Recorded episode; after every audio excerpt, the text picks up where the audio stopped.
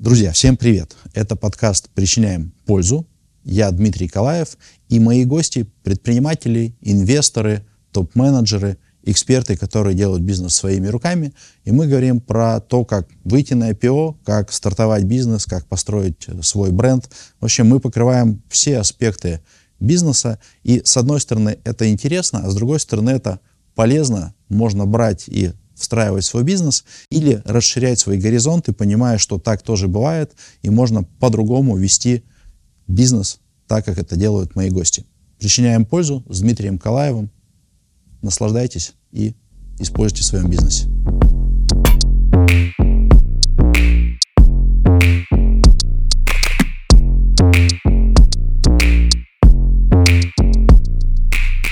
У нас в гостях Максим Спиридонов – серийный предприниматель, основатель компании «Нетология», проекта «Фоксфорд», «Вандер Family, бизнес-клуба «Реформа» и многих других бизнесов и сообществ. Э, и мы говорим про удачу в бизнесе, о бренде предпринимателя, как его создавать и насколько это помогает, и о том, можно ли предсказывать будущее и вообще как это будущее формировать под себя.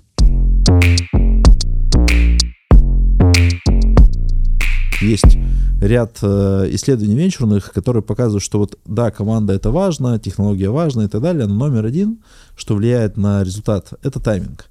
Вот вообще ты согласен, не согласен? То есть вот мы вовремя оказались на рынке или нет? Насколько ты с этим согласен? Ну, если коротко, нет, не согласен. Не согласен, э, окей. Okay. Все-таки влияет комплекс факторов. И мой опыт, он ровно про то, что подтверждать какие-то базовые наборы. Я видел их миллион э, разных фреймворков о том, как именно определить перспективную э, нишу, перспективную время и точку для старта, но тайминг э, в этом, по мне, редко занимает, такие, может быть, и бывают исключения, редко занимает какую-то ведущую роль. Все равно доминируют э, факторы пространства, рынок, объем, динамика, наличие трансформации, да, ну, по большому счету, это главное, что случается, когда ты делаешь стартап, мой личный опыт, по большому счету, ты бросаешься в окно возможностей, которое э, возникает в идеале в большом рынке, который проходит какую-то сложную процедуру перехода. Ну, пример образования, ну, просто на сегодня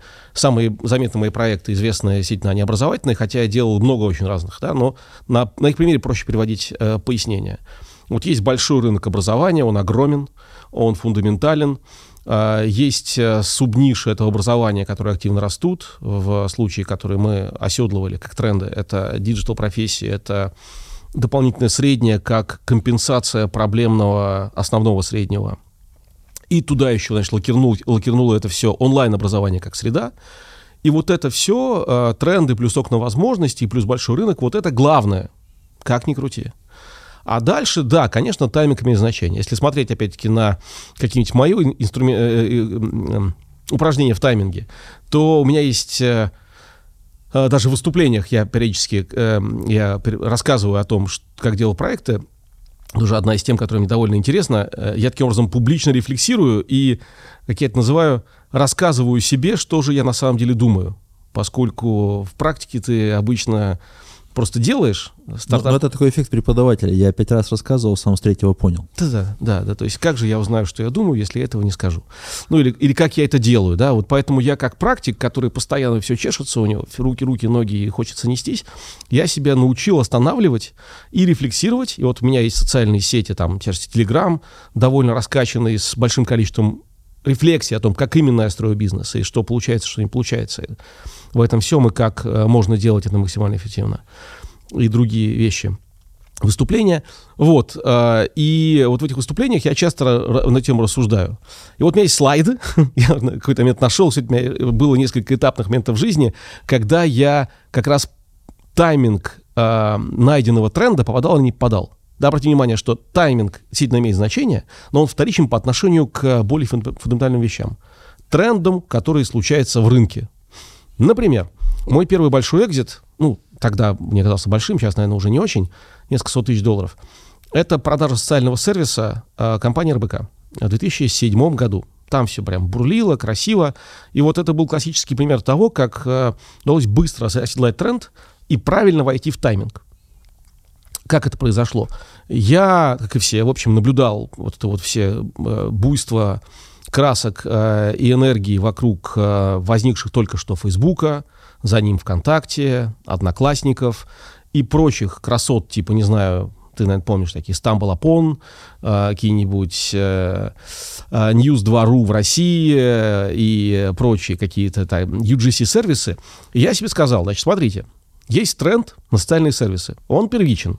Это вот как бы тот прилив, который э, идет э, с высокой скоростью в рамках рынка, э, на случай рынка коммуникации, рынка человеческого общения. И он поднимает лодки. Лодку большую построить я не смогу, у меня ресурсов нет. Ну, то есть строить еще одних одноклассников, для этого нужны программисты, работающие с областью, высоконагруженными системами, нужен другой уровень фондирования. Я могу построить что-нибудь маленькое. Я, вот перебирая разные варианты, увидел э, нишу социальных закладок. Даже не важно, что это сейчас означает, потому что все давно ее забыли, она отвалилась как э, тупиковая ветвь эволюции. Но тогда это имело смысл, потому что браузеры не синхронизировали закладки э, по дефолту, и нужны были какие-то внешние сервисы. Я это увидел, я это построил за пару месяцев. Я зашел в правильный тайминг, когда такого проекта еще не было в России. И у меня было несколько предложений сразу от таких крупных игроков, э, включая РБК, и я продал этот проект. Вот пример хорошего тайминга. Могу сказать пример нехорошего, если хочешь.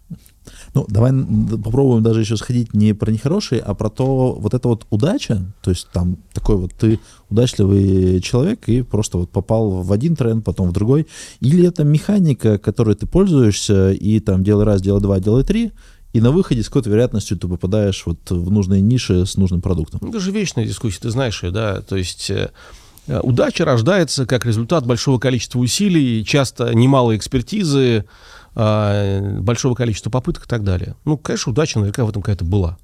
Но, заметьте, я объяснял эту историю. Даже вот в этом тогдашнем моем довольно незрелом состоянии э, предпринимателя я сделал целый ряд умозаключений аналитического характера о том, что происходит в мире, о том, куда это развивается, о том, какого рода проект может быть нужен, о том, э, как он может выглядеть, но это уже там дальше, я об этом сейчас не рассказывал. О том, как я могу его построить, я его построил, и, и вот э, и он, э, я оказался прав. То есть в этом была ли удача? Наверное, какая-то была. Ну, то есть, наверное, могла быть точно неудача, когда параллельно со мной строили бы другие ребята, сделали бы это сильно лучше, и, в общем, собственно, и, и все. Да? То есть я попал бы в тайминг, попал бы в рынок, но выбор был не мою пользу. Не мою пользу у клиентов, не мою пользу там, потенциальных покупателей проекта, если смотреть на экзит. Вот. Удача, наверное, была. Но я бы ее не переоценивал, честно говоря. Ну, понятно, что удачу мы делаем сами. Это вообще же как наблюдаемая система, она начинает э, от наблюдателя тоже зависеть и как-то ему подчиняться. А, а вот давай поговорим еще про то, может ну, быть, э, не, не сейчас, да. может, потом еще пару таких вот, повторюсь, э, мной э, кейсов отрефлексированных тоже э, порассуждать о том, как именно именно тайминг, да, вот как он влиял и в каком контексте он существовал, потому что вот там, по меньшей мере, можно посмотреть на онлайн-образование, можно посмотреть на подкасты, кстати говоря, вот э, я в 2008 году имел, э, не знаю уж, глупости или что еще, построить один из первых в России подкаст-терминалов. Это была одна из э, важных моих инвестиций, и очень много времени на это было потрачено. Где те подкасты, которые я тогда поставил? Где, где те деньги? Да. А, вот а, хороший, кстати, вот э, заход. Как раз я хотел э, вот про что поговорить. А, а вот, вот эти вот тренды, вот эти вот приливы, которые поднимают новые бизнесы, они, ну вот мы как предприниматели, мы их наблюдаем или мы их создаем? Вот насколько ты считаешь вообще как бы, предприниматель или компания, которая делает бизнес, она может такой тренд создать? Или это просто, ну, пришло время, и вот в это время впрыгивает в рынок э, компания? Не, ну, конечно, в полной мере эм, создает э, тренд, потребительский тренд э, бизнеса, клиент а, с своей готовностью платить э, за удовлетворение той или иной потребности достаточное количество денег. Но попутно это взаимовлияющие процессы. Сравнить другой тренд онлайн-образования, да, который мне гораздо более а, близок, я в нем находился лет 12, кажется, с самого начала. Там первое, там, можно посмотреть, то, что мы зашли в 2011 году, а, основываясь на позиции, что digital профессии, обучение этим digital профессиям кое сейчас уже всех завязаны на губах, э, на зубах. А тогда э, были страшные экзотики, и казалось, э, это удел таких, ну, как бы специфических гиков. Так вот, мы исходили из того, что это станет массово. Как видишь, мы были правы. И мы стали искать, как именно можно с Дэна построить бизнес, э, и искали, по сути дела, нормальную бизнес-модель несколько лет. То есть, с точки зрения тайминга, вход в эту модель в 2013, а не в 2011, на два года позже, был рациональнее. Что сделали какие-нибудь условные Skillbox, а, там последствия 14-15 Skill Factory, Яндекс Практикум, которые чаще всего либо таскали у меня сотрудников, либо просто были моими сотрудниками, да, скажем, Skill Factory, вся тройка основателей мои менеджеры. Вот, ребята, ну, как бы, пришлось их отпустить, потому что, когда я вижу, что, как бы, у, у них рвется все, как бы, в предпринимательство, а я хожу с флагом то, что все должны быть предпринимателями, типа, у меня ну, вырастил, вырастил предпринимателя. дилемма, да, то есть, типа, ну, ребята, sorry, давайте, топайте. Хотя, конечно, было очень обидно. Вот. Э, так вот, вход был, э, оптимальный был попозже. А, то есть мы несколько лет искали, в 2011 году, с 2013 искали бизнес-модель. В итоге мы нашли ее, которая, по сути дела, стала вот этого вот мемом рынка получи востребованную digital профессию. Я лично придумал этот слоган. Вот. А, а, а, но э, до этого два года это было неочевидно. Да, не очевидно было, как именно учить digital профессиям, потому что сперва мы шли в какие-то мелкие, мелкие скиллы и, а, там, не знаю, делали небольшие образовательные программы на, там, по обучению контекста в Яндексе или SEO-оптимизации в Гугле.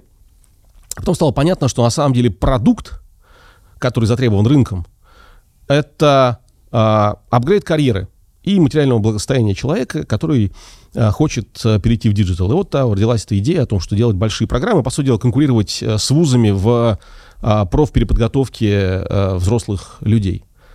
Вот. И, повторюсь, вот там тайминг был не идеальный, может, было позже. Но, как бы, подготовили рынок и для других. И дальше, когда мы а, зашли не в идеальном тайминге, два года ковырялись и показали бизнес-модель, а, как нотология, как только эта бизнес-модель стала себя ну, оправдывать финансово и стала все более заметна, ну, плюс еще подхватила журналистами вся эта история, немедленно э, в эту гонку включились другие, и там уже так получалось, знаешь, одно другое цепляло. То есть, с одной стороны, мы сначала начали драйвить рынок, его раскачивать и предлагать, потому что, смотрите, есть такая штука, обучение с профессиям, еще и в онлайне, не больно, возможно. Все такие, ну, давайте попробуем. Не знаем, да? Когда мы доказали это, к этому подключились другие, вот э, крупные игроки отрасли, в том числе названные, которые нас стали помогать об этом рассказывать, прокачивать рынок, и там уже вот такая, знаешь, взаимопроникающая история. Мы это э, раскачиваем, продаем пользователям саму идею, пользователи как-то и вдохновляются, и говорят, да, действительно, ну и параллельно еще среда ведь к этому всему толкает, потому что все эти годы постепенно разочарование в высшем образовании как э, месте, где ты можешь получить э, ну, некую объективную опору на будущее, оно все больше увеличивалось, да, потому что все понимали, что ты заканчиваешь вуз и дальше начинаешь искать работу не по профессии. Ну, вот это почти э, самый частый кейс. Вот это все как совокупность факторов э, было в головах нас и наших аналитиков, было в неких гипотезах, э, э, расталкивалось с нами потом пользователи, потом нами с пользователями и так далее. Это, в общем, такой слепок всего, э, который ну, в общем, является стартапом чаще.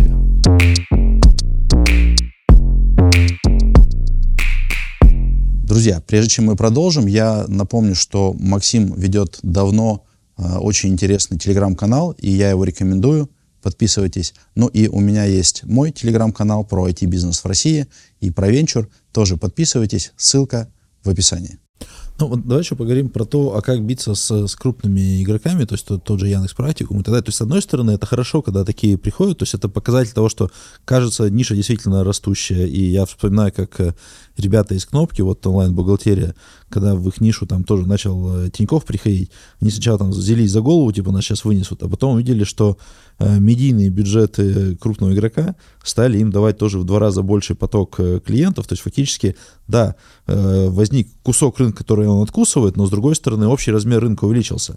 Но при этом еще же важно и не потерять, то есть ты, ты такой стартап, и тут в твою нишу приходит там условно там Яндекс, Сбер, ВК, как вот в этом всем выживать-то? То есть, окей, я в тайминге, рынок прет, но вот э, как мне остановиться-то, чтобы я большой сегмент занимал?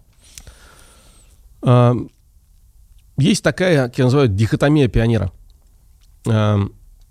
личный термин, который я выстрадал, э, пытаясь проанализировать, как именно мои стартапы оказываются э, в ситуации, когда конкуренты начинают давить. Э, я довольно часто начинал проекты в несозревших трендах. Вот. В этом есть свой плюс в том, что ты успеваешь подготовиться, минус в том, что ты вынужден параллельно с проектом еще и промоутировать бизнес-модель. То есть, по сути дела, ты ходишь с флагом не только проекта, но и рынка. Говоришь, чуваки, вот так вот можно все такие, ну, хрен знает. Вот, а потом, а, ну да, действительно.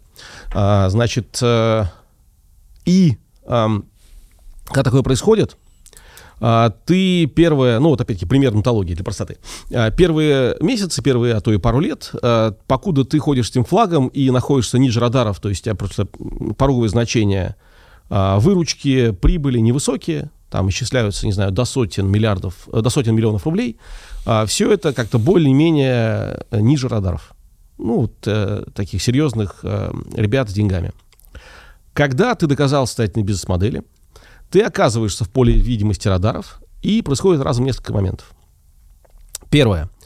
А, такие же, как ты, ребята, увлеченные стартап-менеджеры, пример скиллбокса, пример э, там многих других, которые копировали там не только нотологию, но и, скажем, Фоксфорд наш, да, там следующий проект мы после нотологии сделали Фоксфорд, школьное образование, и вслед за ним немедленно накатилось там всяких э, Умскул э, и... Учиру там... Э, и, ну, Учиру были до нас, а это немножко другая модель, а вот именно дополнительно средняя, огромное количество а, э, возникло. Так вот, а ты э, только оказываешься в зоне радаров, тут же как бы другие ребята типа, а, действительно, слушайте, а это прям интересная модель. А давайте-ка э, вот этих вот товарищей, которые показали ее состоятельность, разложим на компоненты. Давайте посмотрим, как у них построен продукт, маркетинг, давайте, может быть, дернем пару их людей на топов на собеседование, а может быть и захантим по ходу. Что у меня, кстати, Яндекс Практикум, да, это два моих топ-менеджера. Ну, закантили, к сожалению, довольно агрессивно. А, значит, э, и давайте используем то, что мы такие незамутненные, то, что у нас возможны какие-то дополнительные ресурсы, там в случае с э, там, Яндекс Практикум это ресурс корпорации, э, деньги, э, репутация бренда Яндекса. В случае с э, каким-то внешним стартапом могут быть какие-то другие вещи. Большее количество инвестиций, э, больше, там, не знаю, экспертиза в маркетинге. Пример Skillbox 'а, да, они действительно у нас были сильнее в маркетинге, они очень агрессивно сразу зашли именно в маркетинговые э, позиции. Вот, и давайте мы это дело все как бы вот расковыряем и э, сделаем клон и будем фигачить дальше. Там, первая версия Skillbox 'а, она была буквально, мы смеялись, э, весь, э, вся главная страница, бук, э, все вплоть до копирайтов, было срисовано с нас, только копирайт вместо Нетологии стоял Skillbox. Конверсии же работают, все хорошо. Да, все, вот э, так, так работает. И опять-таки, я, э, тогда меня это прям страшно э, злило, а сейчас понимаю, что ну вот, ну такие правила игры, ну вот, вот так это. И значит, да, вот сейчас я говорю сегодняшнему себе, если ты заходишь в такой позиции, если заходишь как стартап-менеджер ранней фазы, ты еще не виден на радарах, но веришь, что, эти, э, что восходящие потоки воздуха тренда вынесут тебя в эту зону видимости, и тебе начнут э, копировать другие коллеги с э, большими ресурсами, незамутненным сознанием, э, возможно, с хорошими идеями, и корпорации придут с деньгами, значит, твоя задача готовиться не только к тому, чтобы сделать хороший продукт, но и к тому, что ты будешь этот продукт отстаивать. То есть у тебя должны быть э, в запасе 2, 3, хорошо, 5 э, э, идей о том, какие будут шаги следующие, э, для того, чтобы вот в этой гонке, которая начнется немедленно, как только ты оказался в зоне видимости радаров, э, начать не проигрывать.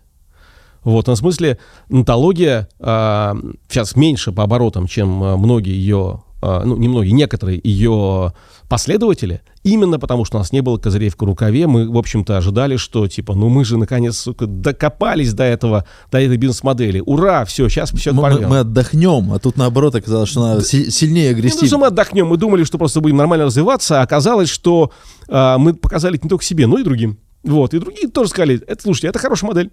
Правда, надо покопаться. Вот, и вместе с нами пошли как бы в нее закапываться. Поэтому это очень важное практическое замечание, которое сейчас я и говорю тем компаниям, с которыми я работаю, там, моим портфельным компаниям, где я инвестор, управляющий партнер, и компаниям, которыми я занимаюсь э, активно, э, если заходишь э, вот, в некую новую сферу, ты должен думать не только о том, какой шаг 1 и 2, но и какие шаги 3, 4, 5, по возможности с таким опережением, которое позволит тебе бороться с входящими потоками конкурентов, кои должны появиться.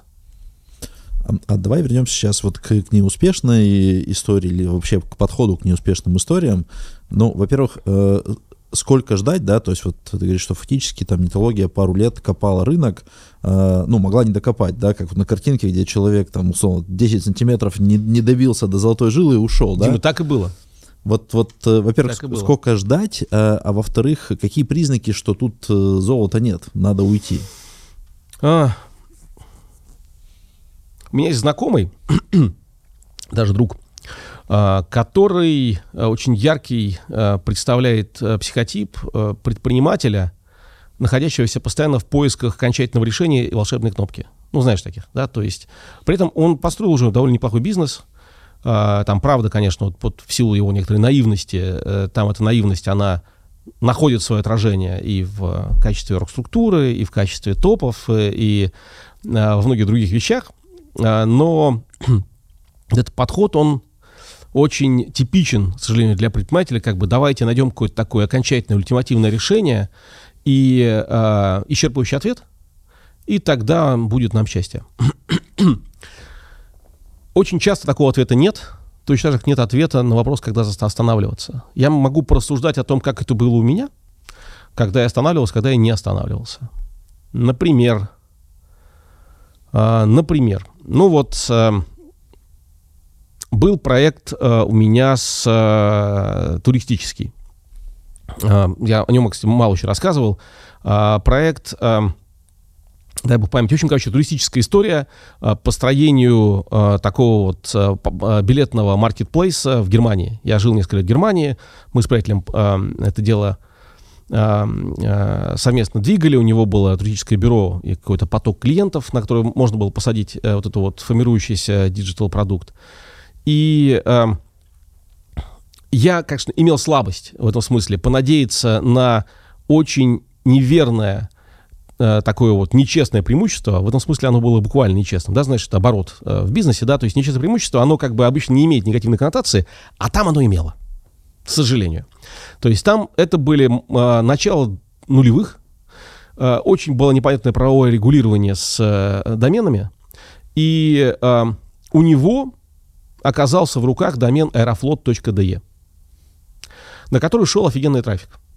Вот, ну, э, считающий, что это, собственно, какой-то прямой аффилиат от Аэрофлота. А, и это можно было действительно превратить э, в как бы, проект, который является билетным агрегатором, а дальше, а, дальше как-то пытаться его, может быть, ребрендить и так далее, да, уходить от этого. Такая была общая концепция. Я этим довольно сильно увлекся, мне казалось, что действительно хорошая тема эти билетные агрегаторы. Aviasales позже, позже, который я, кстати, консультировал на, на старте, доказал, что это так и есть. Вот. Э, но вот эта опора на ненадежное преимущество, которое имеет очень э, такую шаткую правовую структуру, она, конечно, сильно подвела. Через несколько месяцев после нашего старта Аэрофлот пришел с законными претензиями о том, что, ребятки, как бы давайте на, домен на стол. Вот. Э, и, в общем, вся эта штука повалилась. А, пример очевидного отказа э, и ошибки опоры на какие-то вещи, которые слишком э, неработающие. А, с неочевидным, да, вот скажем, нотология. Мы два года копались Э, ну, полтора года копались э, в поиске бизнес-модели. Первый э, год при этом это была чистая офлайн история То есть мы исходили, что есть тренд на digital профессии, но онлайн-образование пока не брали. Я, я, я помню, кстати, эту историю, я там э, рассказывал как раз про э, всякие тоже истории про стартапы и так далее. Это были просто такие вот курсы, там, Семинары, на 30 да, человек да. в офлайне. Вот, э, и вот это, это только начали мы через год это копать, что давайте-ка, может быть, подбросим к этому еще и онлайн-трансляции наружу, потому что нас стали просить но что не очевидно было все равно, насколько это будет иметь емкость и так далее. И вот в какой-то момент э, Юля, мой партнер, а позже и моя жена, и сейчас моя жена, слава богу, вот, она, э, которая все это затеяла, собственно говоря, все эти семинары, э, меня в это дело втащила, а я как бы за ней ухаживал, мне нужно было помочь бабушке, э, девушке. Господи, я сегодня оговариваюсь очень странным образом, бабушке. Это был момент, э, мы сидели, я повез ее в Сингапур на Новый год в качестве подарка, и вот мы сидели в этом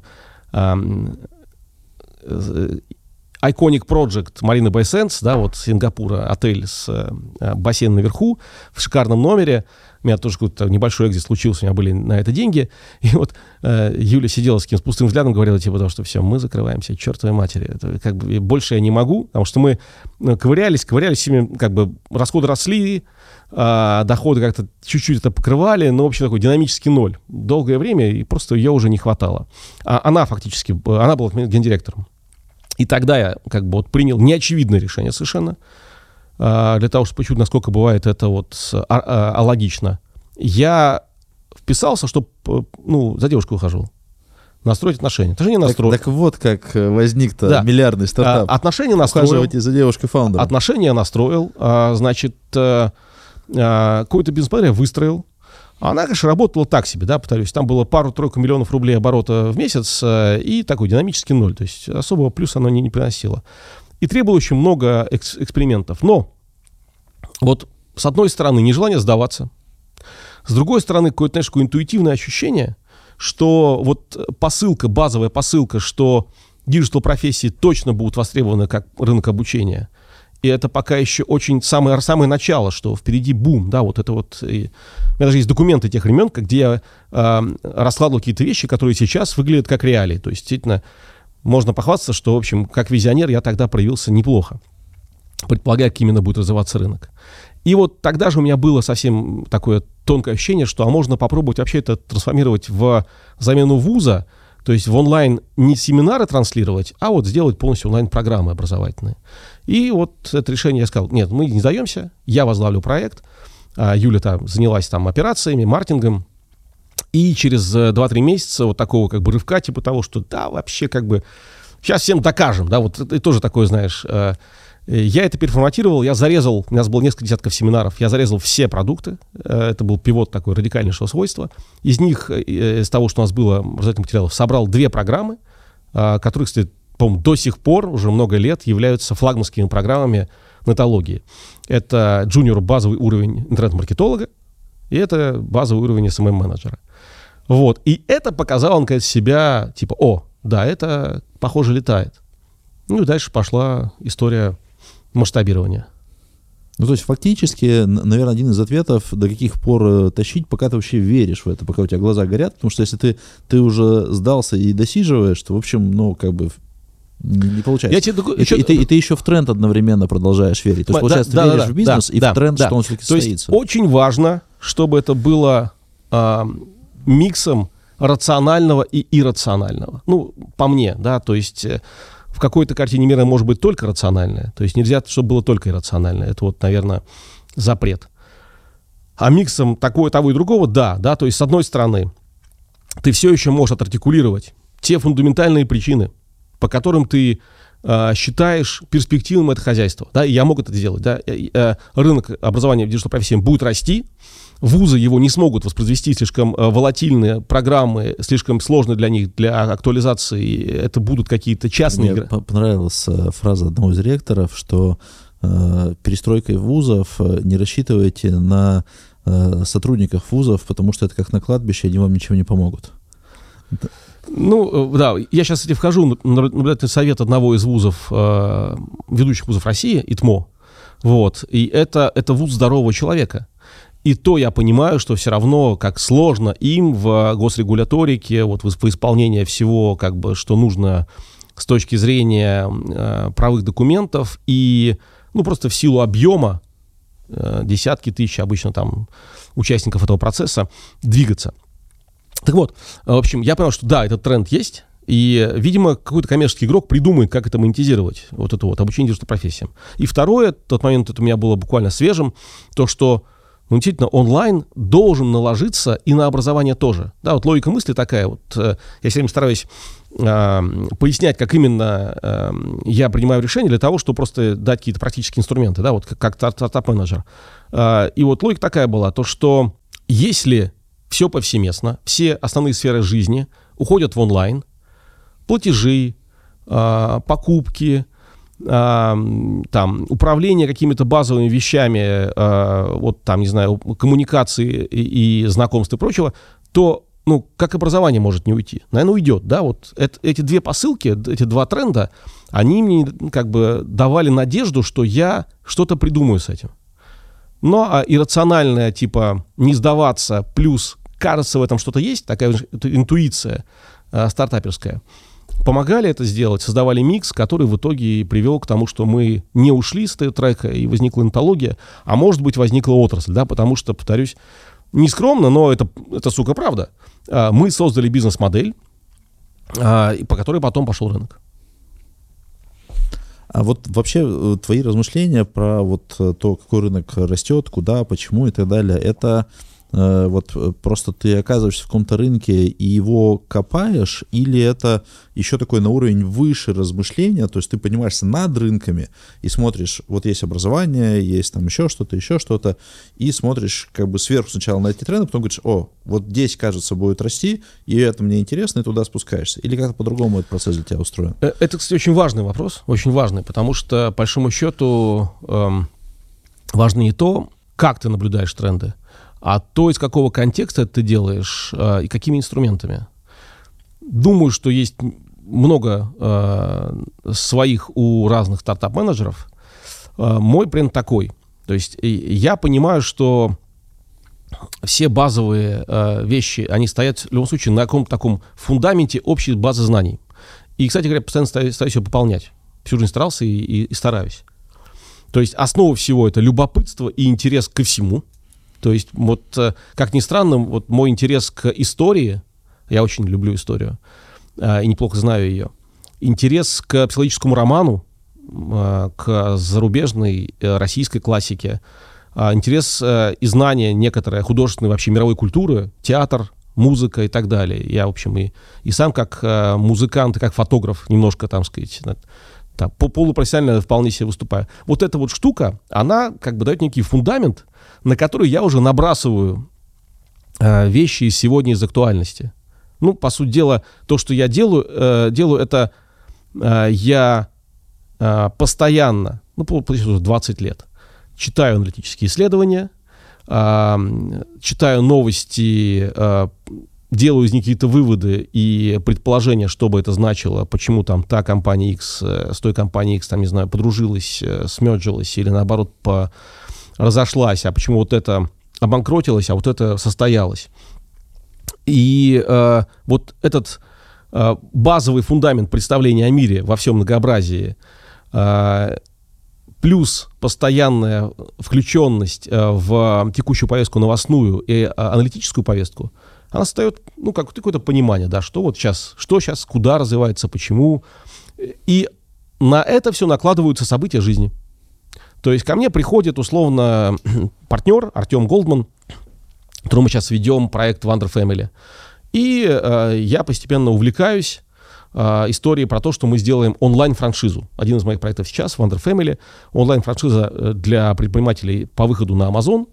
Суть то, что она предлагает э, очень перспективные продукты, выбранные по там, пол полутора сотням параметров, и которые доказуемо на других э, как бы версиях, которых мы уже предложили и продали э, партнерам, хорошо торгуются, дают хорошие рои. И вот я понимаю, что да, это общий тренд электронной коммерции, э, это Amazon как самая большая площадка, это история, которая может быть воспринята в других маркетплейсах, когда мы это сделаем хорошо, значит, это можно будет диверсифицировать. Это, кроме всего, еще партнерская тема, которая мне очень понятна и близка, как эти партнеры, как франчайзи, да, которых можно Э, между собой э, хороводить, э, кроссопылять, и тема комьюнити как таковая тоже тренд, да, и, это тоже можно использовать, и мы это используем, да, и вот это все вместе, там еще десяток заключений, возникающих как следствие процессинга всего того, что я знаю про мир, там, а, и про технологии, и про бизнес, приводит к решению, да, пожалуй, я зайду в этот проект, я сейчас партнер в этом проекте, а, мы два кофаундера, и помогу ему это сделать. Вот таким образом это работает. Слушай, а вот еще вот в это же продолжение, э, как ты смотришь на там необходимость э, или наоборот глупость э, стратегии в бизнесе? Потому что вот мы тут буквально последние полгода э, несколько десятков интервью провели, и оказалось, что где-то у 60% быстрорастущих компаний, которые за последний там, год-полтора выросли там, в 5 раз, там, в 6 раз, в 10 раз, у них просто нету стратегии. И на вопрос, а как так, они говорят, так а что, как бы, ну, все же растет, э, зачем нам тратить время на это ненужное упражнение, когда просто клиенты встают в очередь, и мы им только отгружаем. Вот на, на, насколько в твоем ощущении важно, не важно вообще вот такой процесс стратегирования, там, а куда я иду как, как бизнес? Или там попал и, в общем, замечательно, попал в струю, и она меня несет в прибыль и в рост? Я думаю, что тут нужно определиться с терминами, что такое стратегия. Я не верю, что успешные компании, ну, только если действительно это какая-то не совершенно а, с дуру попавшая в золотой поток, не понимающая, что происходит – не может быть стратегии. Она просто по-другому, может, называют это. То есть какой-то вектор э, действий, который определяет э, ключевые составляющие бизнес-модели, делающих успешными, который определяет какие-то образы результата, я называю это образ победы, к которому они хотят прийти, и который является направляющей для тактического целеполагания компании, целеполагание бизнес-юнитов, если она довольно велика уже, чтобы начать децентрализовываться, а, к мотивации всех топов и консолидации команды топов. Ну, как, как без этого? По мне, невозможно. Другое дело, что называть это э, э, стратегией, можно назвать это видением. Ну, я даже да? не, не про документ там в 100 страниц, он, он, конечно, не нужен. Я про то, что, допустим, вот, э, не знаю, там, вот рынок э, этеха растет, еще будет расти, допустим, да. там, ближайшие 10 лет. И мы на этом катаемся в такой нише. Вполне, да, это скорее видение, я соглашусь. Да. Ну, там, как бы еще, что мы делаем, что мы не делаем. Но по факту, вот ты, ты, ты считаешь, что нет, как бы, можно случайно выиграть лотерею, но ты, в общем, э, не продержишься в этом рынке, если у тебя нет понимания, что с ним будет дальше. Ну, какого-то, да. Ну, то есть даже то, что ты описал, это тоже по мне, ну, пускай очень примитивная, но стратегия, да, то есть рынок растет, мы, мы на нем катаемся за счет таких-то преимуществ. Да, да, Просто да, так да. кататься не получится. Не, я, я полностью согласен, что сейчас стратегия это не талмуд, потому что ты, пока его пишешь, уже он будет не актуальным. Но как минимум это твое понимание, почему я в этом рынке вырасту, как я буду отстраиваться от конкурентов, и рассказать это команде, потому что команда же да. тоже должна знать, а что мы делаем и почему. Еще интересно, стратегия сегодня это ведь и нарратив. А, я очень много изучаю, как человек пишущий, да, вот как говорю, что Телеграм для меня очень важная штука. Подписывайтесь. А, значит, и а, другие инструменты, как способ рефлексии о том, как вообще бизнес делается. Так вот, сегодня бизнес-лидер, как никогда, должен выступать главным редактором своего бизнеса и вести бизнес, по сути дела, в режиме бизнес as a media. Я так это называю. То есть ты если пошагово, по сути дела, формулируешь главные смыслы, по сути дела, эти главные смыслы как раз про вот это видение, а, не знаю, миссию, ключевые э, составляющие стратегии. Мы идем там, условно, Wonder Family, да, мы идем э, в, покорять рынок глобального икома, мы верим в то, что а, а, в малых нишах, микронишах, где мы заходим, можно легко выигрывать за счет нашего аналитического think tank, то есть находить э, продукты гораздо более маржинальные, гораздо более успешные, и, таким образом давать возможность э, партнерам франшизы зарабатывать хорошие деньги. Вот. Э, мы партнеров образуем сообщество, которое кроссопыляется и не только работает, но и живет жизнь, жизнь вместе. Сейчас не, не буквально, но показываю, да, как выглядит нарратив, который является и стержнем стратегии, и стержнем культуры, и, э, по сути дела, частично описывает бизнес-модель, э, и работает на HR-бренд наружу, потому что, по сути дела, из этого остаются HR-истории, э, которые рекрутеры потом пересказывают потенциальным кандидатам. И это все рождается тогда, хорошо, да, когда у бизнес-лидера есть вот эти вот навыки, грубо говоря, владения словом и способности внятно артикулировать не только, что он делает на уровне технократическом, но и на уровне рассказа истории о том, почему мы живем эту жизнь вместе. Это довольно интересно. Причем это же всем надо, как, как ты сказал, это и сотрудникам, и клиентам, и партнерам, Абсолютно. и инвесторам, э, и вот, и, и, ну и медиа тоже покупают или не покупают эту историю. Это стержень э, сегодня. То есть, опять-таки, можно ли без этого? Можно. Есть ли риск увлечения этим? чрезвычайный. Мы видим огромное количество представителей инфобиза, которые вот в этом сочетании личный бренд, их просто сносит э, в личность, в смысле, в бренд, а личностью там как бы ни, ни сном, ни духом, и уж тем более профессионала там не присутствует. А здоровые к этому отношения — это прежде всего быть профессионалом своего дела, быть стартап-менеджером, быть бизнес-девелопером, который использует инструменты современного инфополя, которое вот так вот преобразилось через социальные сети, которое настолько сильно упростило коммуникацию с кем угодно, использует это грамотно, четко, э, я бы сказал так, журналистски выверено, для того, чтобы выполнять функции э, задачи бизнеса лучше. Ну и, наверное, завершая уже наш разговор, давай э, еще вот такой вопрос тебе задам. Вот э, какой совет ты бы дал самому себе, э, там, вот до сегодняшнего дня минус 20 лет, э, в том, как лучше вот эти вот тренды ловить? То есть что такого, может быть, ты не делал 20 лет назад или не знал, там, не знаю, в календаре выделять, там, не знаю, день на то, чтобы этим позаниматься или еще что-то делать? Вот какие-то такие вещи, которые тебе помогают э, находить вот эти вот ниши. Я не помню где, но вот э, нашел к нашему разговору шпаргалку, которая, мне кажется, э, одна из неплохих такой чек-лист, э, как э, идей находить. Да, не просто тренд, да, потому что найденный тренд это еще не, э, не фундамент бизнес-идеи. Это ну да, типа искусственный интеллект растет, и чё? Да, или промышленный космос, да, как бы что себе с того. Ну, как бы, и, иди строить спутники. Не можешь? Ничего себе, удивительно. Я тоже не могу.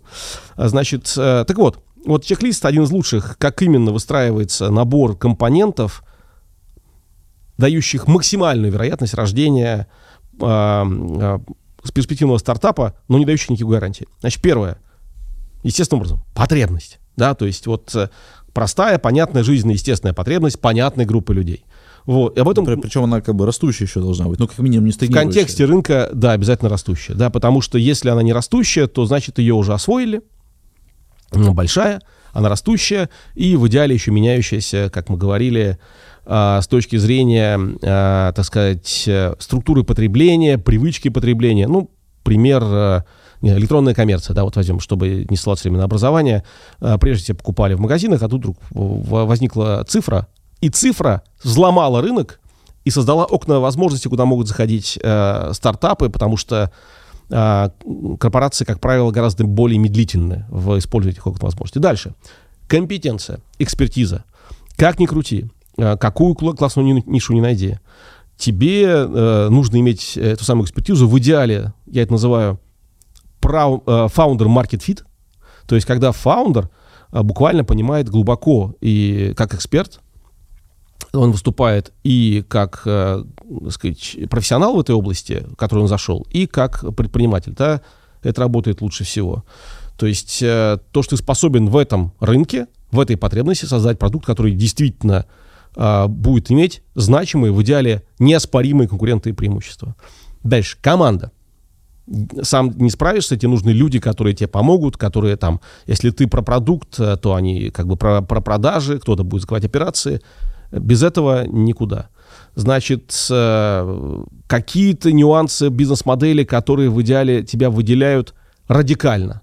Это такой некий эксклюзивность.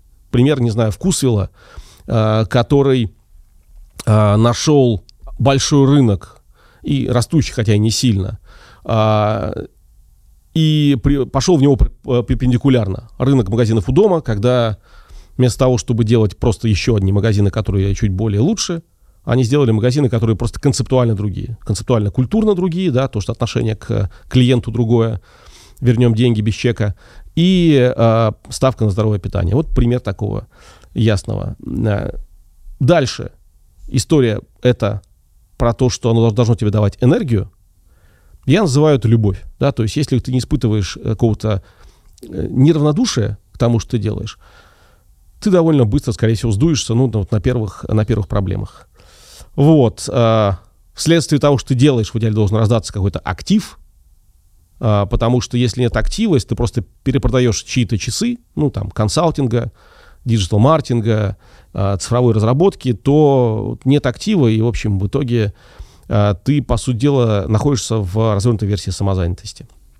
И последнее, заметьте, последнее в этом вот чек-листе, это своевременность. Да, это нужно понять, что действительно это а, нужно именно сейчас, тайминг входа вот такой, что в этом рынке с этой экспертизой, с этой командой сейчас нужно, а не потом. Расскажу историю напоследок, она короткая. Да, вот у меня было то, что я увидел тренд на социальные сервисы в конце шестого года, в седьмом году в начале построил проект, летом седьмого года я его уже продал, у меня был хороший экзит. С э, онлайн э, то же самое. Рановато немножко тренд был такой пологий, несколько рановато я в него начал заходить. Два года ковырялся, одиннадцатый год, но странство явно стало бомбить, и вот этот тренд – ну плюс, наверное, мы тоже делали что-то правильно. Меня вытащил, я э, построил образовательный холдинг э, с 15 бизнес-юнитами, тысячами сотрудников, миллиардами рублей оборота, продал его самому богатому человеку страны в тот момент. Вот, э, красивая история. А, но были и другие. Вот мы сейчас записываем подкаст, да, я с этого начинал, тем и закончу. Э, э, я в 2008 году, после выхода из э, экзита из Memory, я построил, среди прочего, а, подкаст-терминал podfm.ru. А, до сих пор комната, видимо, кажется, существует. А, мне удалось его там какой-то момент за смешные деньги продать. Вот. Но суть была в том, что я увидел тренд на подкасты. И этот тренд реально был. Ну, это был очень, не помнишь ли, такая очень нишевая история. Там были два проекта, мой под FM и airpod.ru.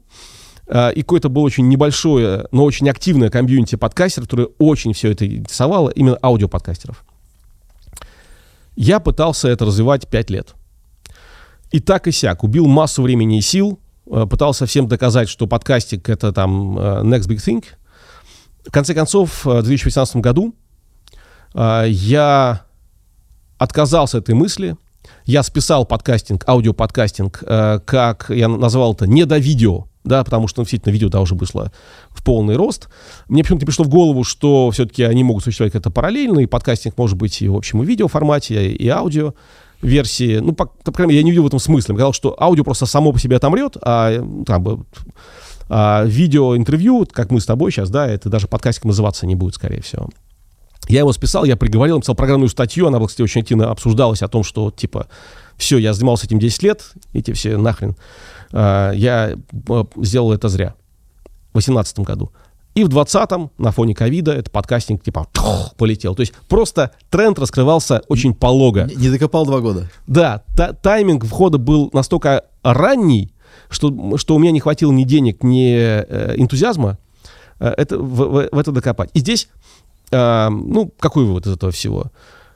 Быть внимательнее к тому, как этот тренд развивается, накладывать это на реальные обстоятельства. То есть мне нужно было просто точнее посчитать, как будет выглядеть рынок аудиоподкастинга в объемах. Потому тут, что... тут, тут ты не мог предсказать ковид, тут тоже надо делать поправку, что ковид-то сильным бустером выступил в этом контексте. Да, но он бы и так раскрылся, этот, э, рынок аудиоподкастинга. То есть э, в США он до ковида стал активно раскрываться. Там вспомнить какой-нибудь Гимлет, не, знаю, знаешь эту историю, да, э, купленный Spotify и другие студии. В общем, там были уже там сделки вполне себе хорошие. И до ковида.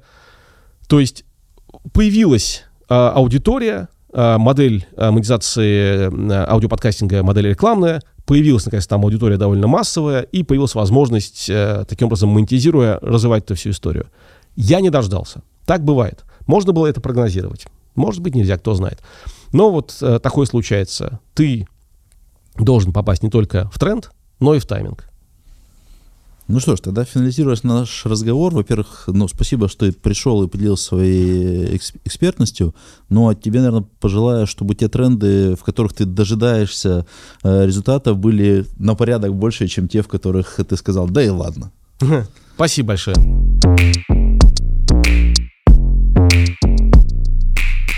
Друзья, спасибо, что вы нас смотрите или слушаете. Ставьте лайки. Если не нравится, ставьте дизлайки. Пишите, что вам было интересно, чем вы не согласны. Ну и те темы, которые вас волнуют, тоже пишите в комментарии. Мы постараемся позвать спикеров и рассказать про те аспекты ведения технологического бизнеса, которые еще не покрыты, и вам кажется это важным. Лайки, комментарии и присылайте друзьям.